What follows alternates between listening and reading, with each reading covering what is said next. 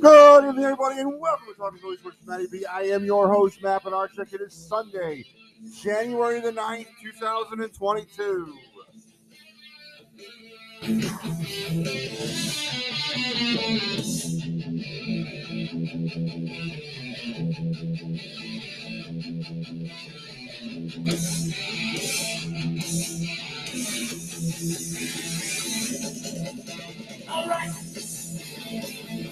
And good evening from the Delaware Valley, a frigid Delaware Valley, the frigid confines of the Delaware Valley. I am here, and it's Sunday evening, and you're with me, and I hope you're staying warm wherever it is that you may be. And I know I have some splaining to do, and I'll get right to it.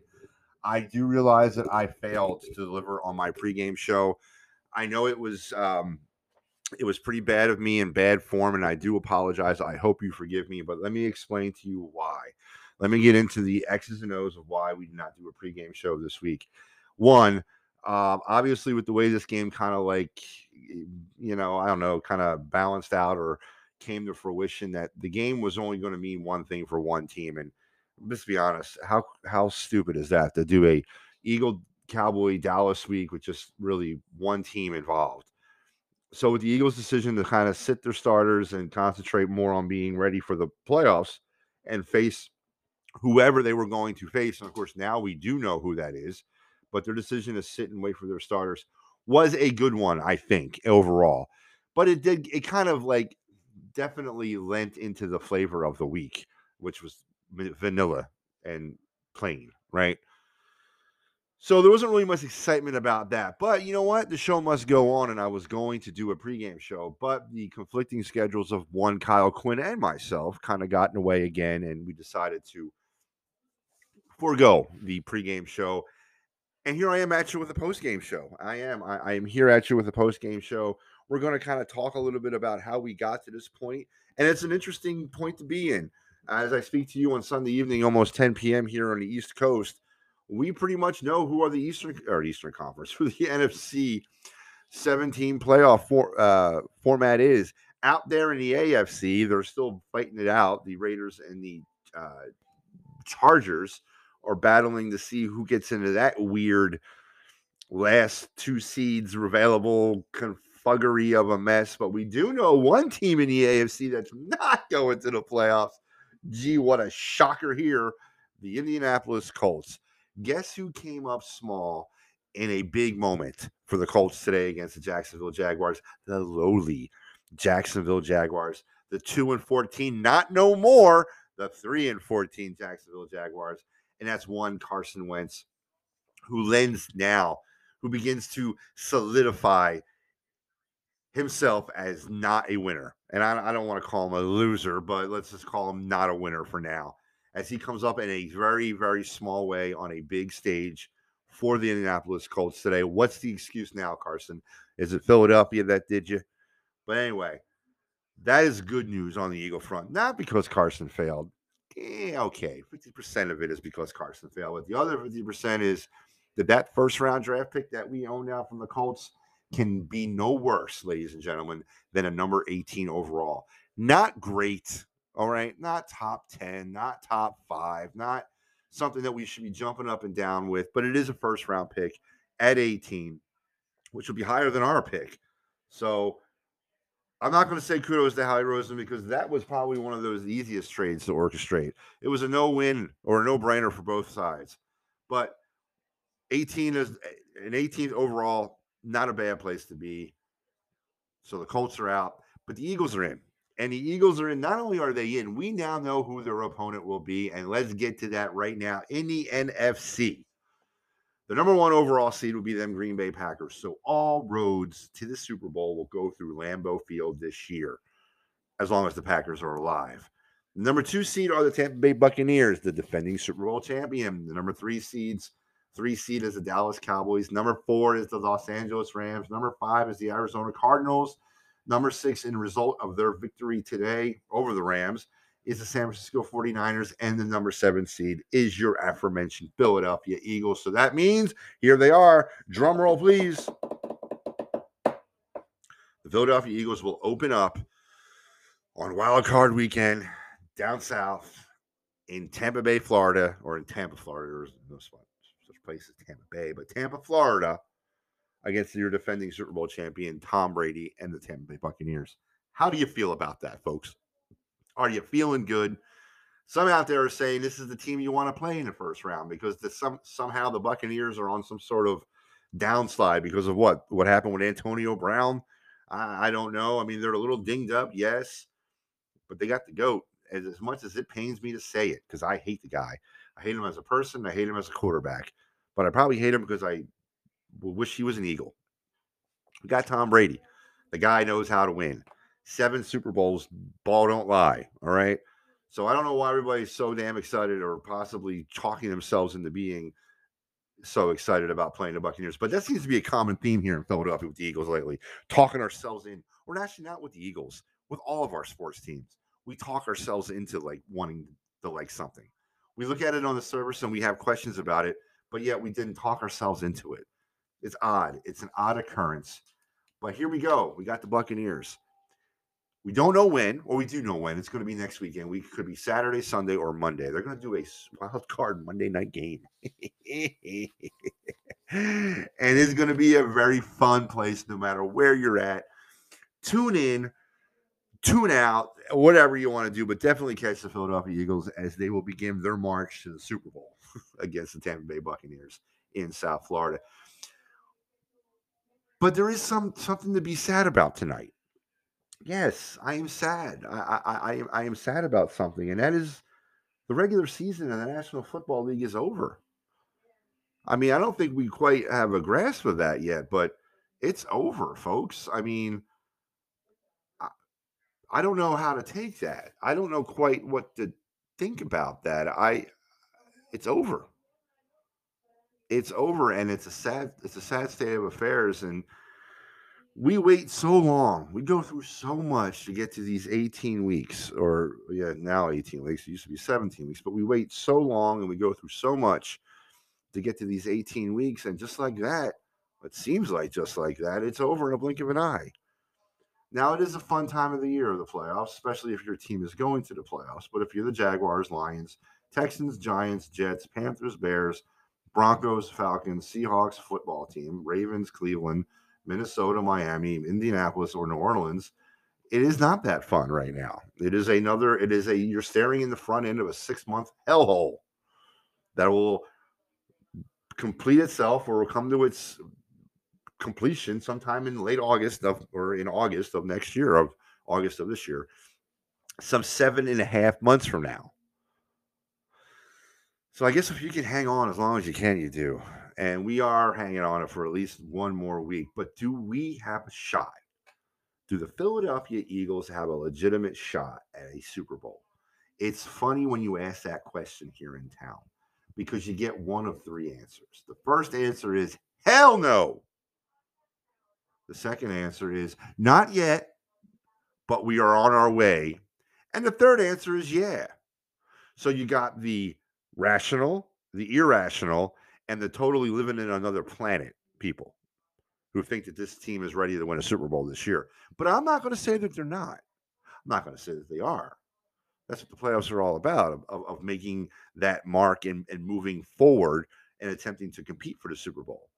But we've already anointed Nick Sirianni the next greatest thing. We've already anointed Jalen Hurts as the franchise quarterback, and we've already anointed criminal Howie Roseman another year at the helm of this without them ever, ever really accomplishing anything. Getting into the playoffs is an accomplishment.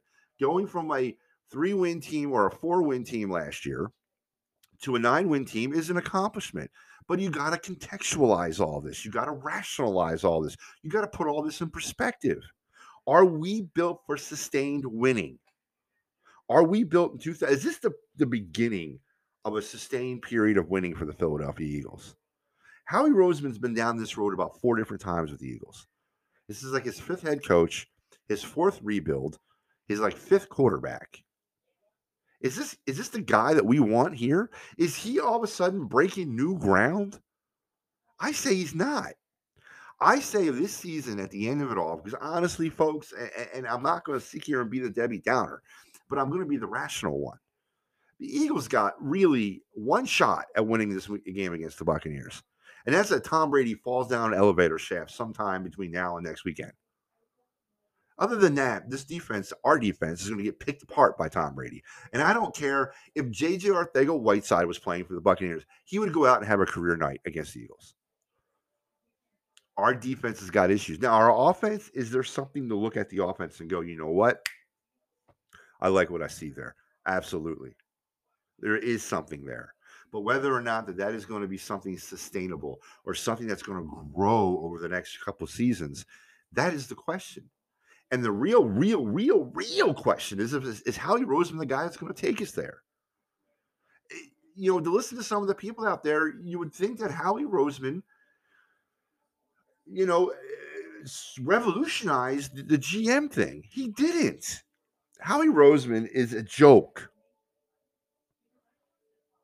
But here we go. We got the playoffs. So it's Howie Roseman and the team he's constructed, the team that forced 16 turnovers in 2021. If you do the math, folks, that's less than a turnover a game on average.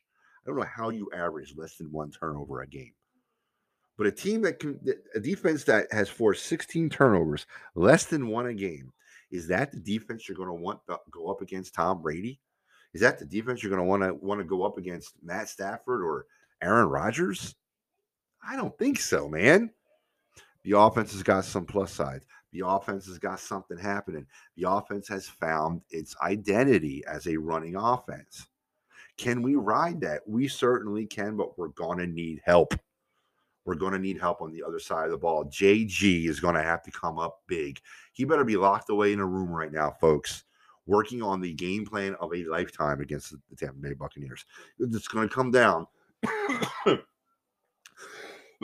excuse me, to his defense and his defense's ability to stop Brady. Pure and simple. Pure and simple. But we got playoffs. We got the Buccaneers. And you got me here on, on I guess I guess it's the post game show, even though the game ended last night. By the way, the Eagles lost yesterday, 51 26, in a game that, as I said, was largely played by Eagles second, third, and fourth stringers. The Cowboys played their starters. Now they were down a few players, quite a few players actually, through COVID and other injuries. But you know, the result was pretty much what everybody expected. The Cowboys pretty much picked the Eagles apart. It, it just wasn't really much of a contest. Uh, JJ Arcega Whiteside got an opportunity to play, and boy, did he not disappoint, man, dropping a pass in the end zone. Good night. I hope JJ I you know, and I wish the man good luck. And I don't know him, and I'm sure he's a hell of a dude, but I wish him good luck on whatever he might end up with because I hope to God that that game yesterday was his final game ever at Lincoln Financial Field wearing an Eagles uniform. It is time to move on. And you know what? He can take his friend Jalen Reagor with him. So those are some of the other issues that we're going to have to deal with heading into these playoffs. This great roster that Howie Roseman has constructed, this winning roster that Howie Roseman has constructed, are we going to be able to go up against the likes of Tom Brady and Aaron Rodgers, Dak Prescott, and Matt Stafford? Are we going to be able to go up against those guys and beat them on a consistently week, week, week basis? The Eagles have beaten one team, ladies and gentlemen, one flipping team that had a 500 or better record this season. And that was not really secured until today when the Saints won, going to 500 before that, they if the Saints would have lost today, the Eagles would not have beaten one team all season long that had a 500 or better record. So you're telling me that's the team or that's the group that I'm going to throw into the playoffs and be like, you know what, we're going to win it all because that's what it's about. But if you ask people around this town, oh no, it's not about that. No, no, no, it's about growth. It's about laying the foundation. How many times are we going to lay a goddamn foundation and tear it down? But it's about laying the foundation, about going down this road with this criminal GM of ours it gets me a little annoyed, but it is what it is, and we are here to deal with it. Now, moving on to another topic that annoys the living crap out of me. It's our your hockey team, your Philadelphia Flyers, who are fresh off of a three to two overtime loss last night against the San Jose Sharks, taking their current winless streak up to five. Now, I mentioned on this program earlier last week that if things that I believe are going to work out the way they are, sometime next Saturday night, we'll be staring at a losing or a eight game winless streak. And what are we going to do then? There's already the grumbling starting again. Now it's about Chuck Fletcher. Now it's about moving Ivan Provorov or moving Claude Giroux. And it's so earth shattering to some people. Like this was not something that we expect, not expected to have happen. What's the old adage? You can't make an omelet without breaking a few eggs. Well, God damn it, we need a lot of eggs because we need a big omelet.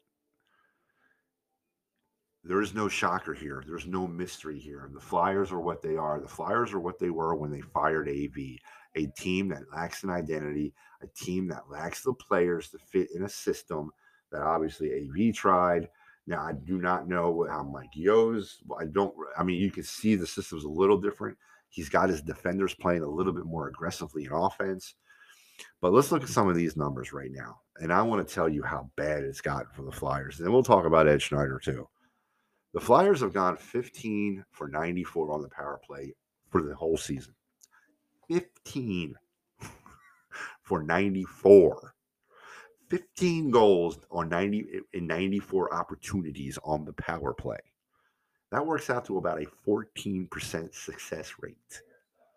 Under AV and Michel Therrien before they were fired, the Flyers were 8 for 66, which was about 12%.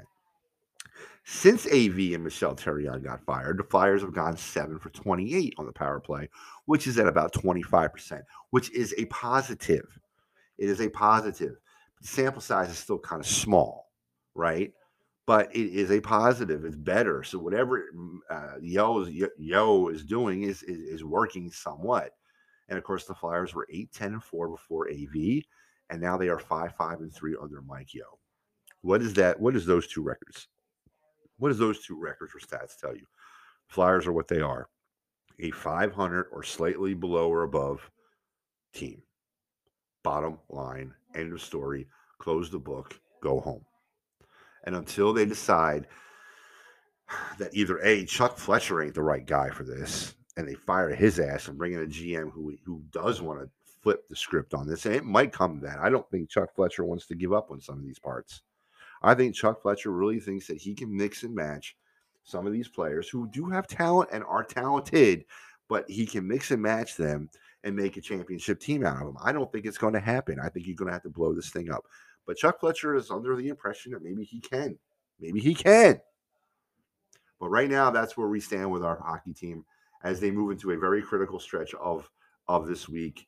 It's going to be very interesting. It is going to be extremely interesting to see in about a week's time where the where the Eagles, where the Flyers, yeah, and where the Eagles kind of kind of work out. Listen, everyone, I just wanted to come on here real quick and kind of fire this out, kind of get it out, kind of explain myself of what happened to me last or earlier in the weekend. I do apologize.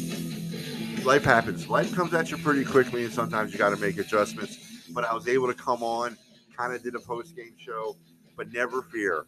Once we find out the schedules for next weekend, I promise you that me and Kyle will be right back here cutting up some playoffs. We'll talk about our season predictions too. We'll see how we came out. See did our division winners work out. Our playoff team's the same. We'll cut all that up. We'll talk about how we did over the season and all that coming up next week. Reminder, check me out Tuesday night at 8:30 I will be coming at you live and direct on the Edge of Philly Sports Network on my first Talk of Philly Sports Matty B live. Other than that, look for me on this program later in the week and then over the weekend with Kyle on the Eagles pregame show. Till then, everybody, take care.